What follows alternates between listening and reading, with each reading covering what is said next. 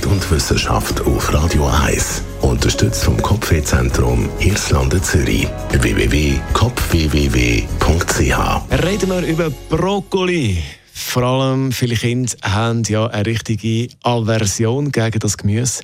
In einer britischen Studie, also die haben jetzt wirklich so eine Brokkoli-Studie gemacht, hat man jetzt herausgefunden, wer beim Brokkoli das Gesicht verzieht, verdirbt seinem Gegenüber den Appetit. Also auch wenn man eigentlich gut gelohnt ist und Brokkoli gerne hat, aber wenn man dann sieht, wie es Gegenüber den Brokkoli abwürgt und das Gesicht dabei verzieht, dann hat man nachher keine Lust mehr auf Brokkoli.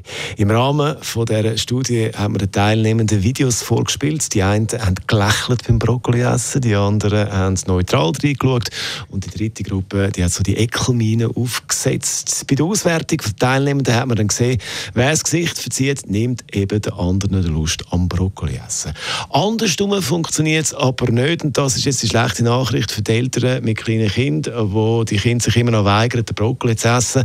Also auch wenn man lächelt beim Brokkoli essen und so tut, wie wenn es gut ist, ist das nicht appetitanregend für die anderen. Also, es bringt nichts, wenn ihr im Nachwuchs etwas vorspielt und so tut, wie wenn äh, der Brokkoli das beste Gemüse ist auf der Welt, weil wir alle wissen, das ist es nicht. Also meine, ich habe es gerne, finde es gut, aber es gibt besseres Gemüse.